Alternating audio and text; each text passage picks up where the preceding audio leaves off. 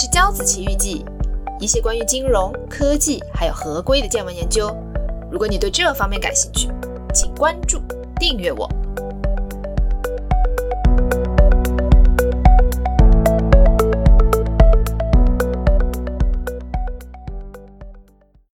最近的香港时不时就传出来说要去挤兑银行。那今天我想跟你讲一个上世纪六十年代关于银行挤兑的故事。你知道香港创新银行吗？创新曾是一个典型的华人家族资本的银行，虽然现在是已经被广州越秀集团收购了，但是走进创新或者和现任的员工进行交谈，你能感受到他们相对保守的行事风格。可是，曾经的创新银行也是一个行事风格极其大胆的银行。故事要从一九四八年开始说起。创始人廖宝山在香港岛创办了廖创新储蓄银行，当时主要是通过吸收香港还有海外潮汕人士的存款，在西环大举收购货仓物业。当时的西环还不像是现在，交通极其便利，有豪宅、有酒吧、有小资的生活。当时的西环只是一个货仓码头而已。可是到了五十年代，西环的面貌就开始改观了。地价和楼价齐齐上升，廖宝山就通过经营银行、投资货仓物业，成功集中了一大批的财富，成为了西环有名的大老板。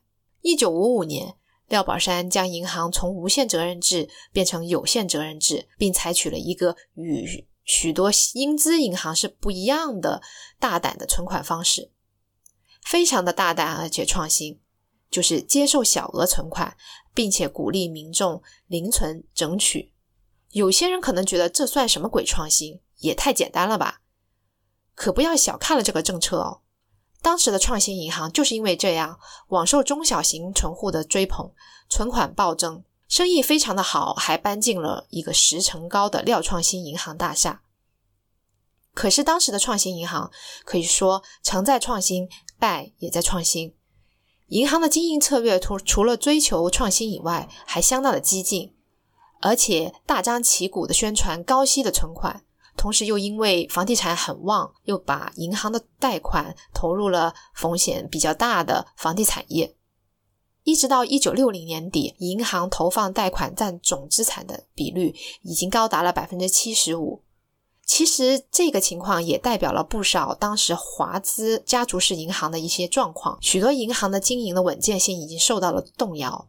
真正的导火索是九龙巴士和怡和两个大公司发行新股上市，我们现在说的 IPO。当时的香港股票和房地产一样啊，都是又能赚钱又非常高大上。虽然没有多少股票投资的知识啊，但是因为能赚钱，所以许多民众啊，只要是股票，他都会强迫投的认购，更不要说是九龙还有怡和这种众所周知的大公司。但是当时股票结算方式非常的死板，导致本身资金已经非常紧张的中小型银行呢，面临的巨大的银行资金流转的压力。当时的支付方式就是，你无论得到是否得到股票，你都必须先把支票支付给经纪人，要实打实的交这一笔钱。若新股认购失败，银行再把钱还给你。但是当时银行的清算还是靠人脑和人手，清算压力是非常大的。而且当时又有人发放出消息，说有一名知名的本港企业家。银行家已经成为了警方侦查的对象，已经被通知离离港了。当时的香港的《侦报》还将消息放上了封面头条，一下子就造成了普通民众的非常大的恐慌。虽然是有警务处处长出来辟谣，但是连续三日，创新银行都遭到了大量的挤兑，接近两万人通宵达旦、不眠不休的轮候在各家分行等待提款，三天就提走了。三千万港币的存款，要知道当时的基层劳工月收入也就两三百块，可供一家三口居住的房子，当时呃也才一两万块钱而已。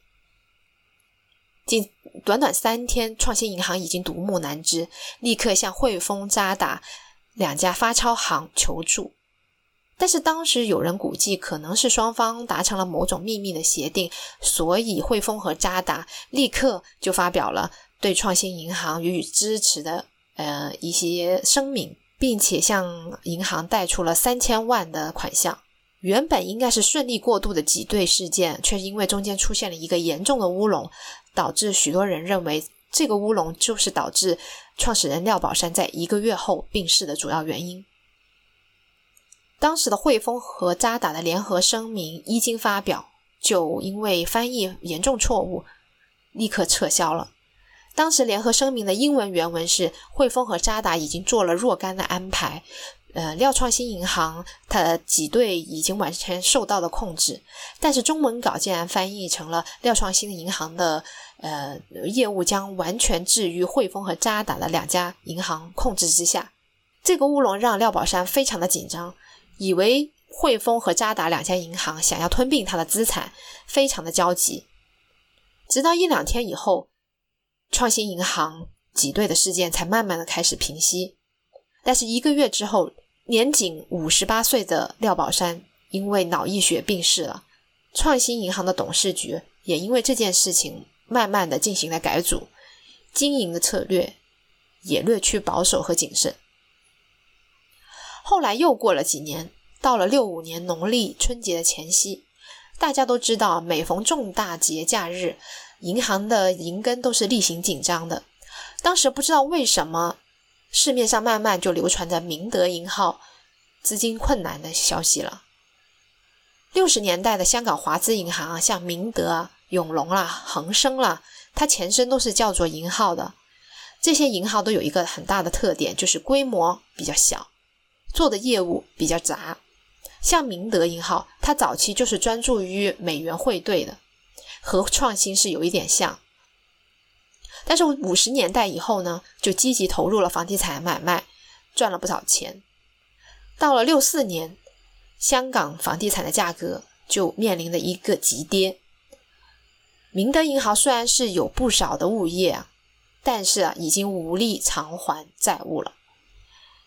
一九六五年一月二十三号，客户拿着明德发出的总值七百万元的美元支票，遭到了拒付。三天以后，一月二十六号，又有几个比较大的客户拿着支票到总行兑付，银行是没有足够的现款兑付的。但是这几个消息遭到散播之后呢，又造成了巨大的民众恐慌。仅短短三个多月以后，四月三十号，明德银号的老板就宣布了破产。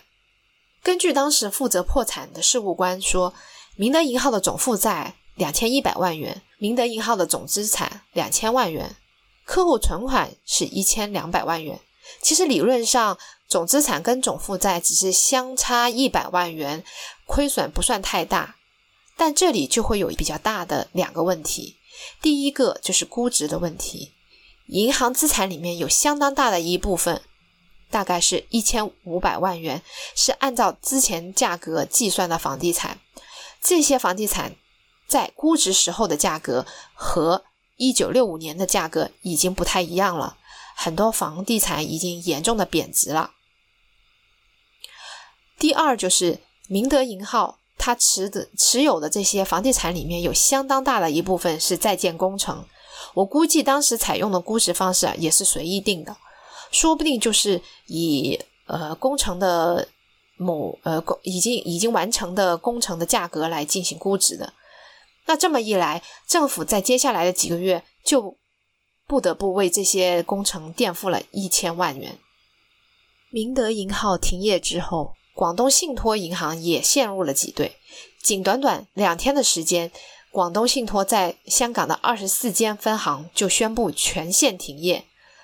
广东信托的事件波及了许多华资的银行，包括恒生啦。广安啦、道亨啦、永隆啦，七八家银行，事情还一度蔓延到了澳门。虽然是有香港政府支持，可是仅仅两天，广东信托银行最后也是宣布了破产。故事讲完了，我想说说几个点。第一个点是，社会一旦出现问题，到底应该谁来买单？政府还是大众？六十年代，香港财政司司长叫做郭伯伟。是一个典型的英国公务员，他在六一年到七一年当了十年的香港财政司司长。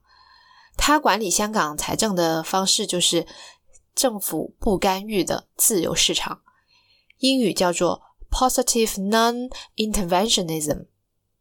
郭伯伟当时认为啊，就连搜集经济数据这个动作，其实对香港的政府的经济政政策是没有多大帮助的，做的都是无用的功。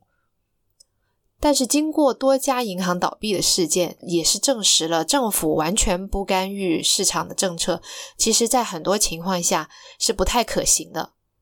但是，郭伯伟是为了他后面的多位继任者，是做出了一个典范，将香港打造成了一个小政府大市场的架构。回想当年，当时香港人心惶惶。本地华资银行资金困难的传言，就像一把野火一样，在市场上就呼呼的烧起来了。即便当时奉行积极不干预政策的香港政府，也不得不干预了。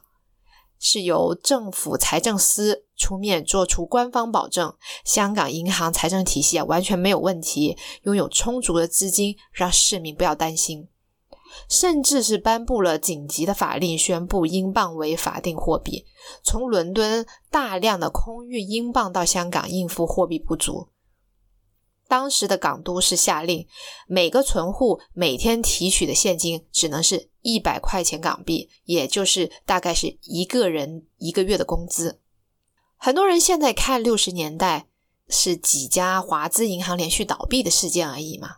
嗯，认为只是一个地区的局部事件造成的影响不算太多，但是想想在那个时候，可是绝大多数人对股票知识一无所知的，电脑还算是一个稀罕物啊。很多中小企业很可能就是因为提现的一些限制，或者是一家银行倒闭，造成了整个企业资金链断裂，从而破产。几十年的辛苦耕耘啊。几天内可能就化为乌有，甚至倾家荡产了。第二个问题就是信任和监管的问题。现在回头看看当时华资银行的一些模式，就有点像两年前的 P to P。当时 P to P 也是一片大好，风口之上，很多企业为了吸引存款或者投资投资人的存呃投资款，可以无所畏惧的提供高息。让人通常就忽略了潜在的大部分的风险。存户或者是投资人呢，其实也是为了高息铤而走险。当年的银行业已其实也没有良好的合规和监管的约束。要知道，一九四八年一月，香港政府才正式通过第一部银行法律《银行业条例》，香港金融管理局到一九九三年才成立。监管的缺失导致当时很多人。缺乏信心，无论是对人、对机构，或者是对机器，人类的信任一般都是由三个部分组成的。第一个是技术层面，譬如说我是否相信你懂得怎么做一个业务，并且做好它。第二个层面是道德和性格的层面，譬如说我是否相信你这个人、这个机构或者是这个机器不会偷走我的钱。第三个就是涉及到了个人隐私的层面。譬如说，我告诉你我一些个人或者是家人的一些信息，你是否能处理好它呢？我是否能相信你？你并不会到处去散播这些信息，这个值得我们深入思考。好的，这是《骄子奇遇记》的第一集，我想以信任的故事开头，能持续讲一讲金融科技还有合规的一些小故事。